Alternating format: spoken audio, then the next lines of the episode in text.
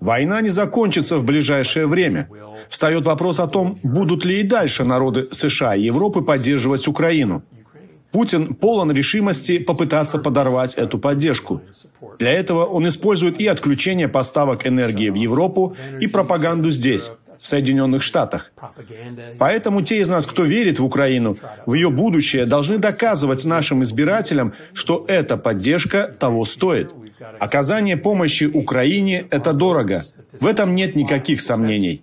Моим собственным избирателям не хватает средств на еду, им не хватает жилья, но все же они по-прежнему готовы вкладывать деньги в защиту людей на другом конце света. Нам предстоит убеждать их в этом снова и снова, и в частности в течение следующих нескольких недель и года, в том, что помощь Украине является достойной инвестицией,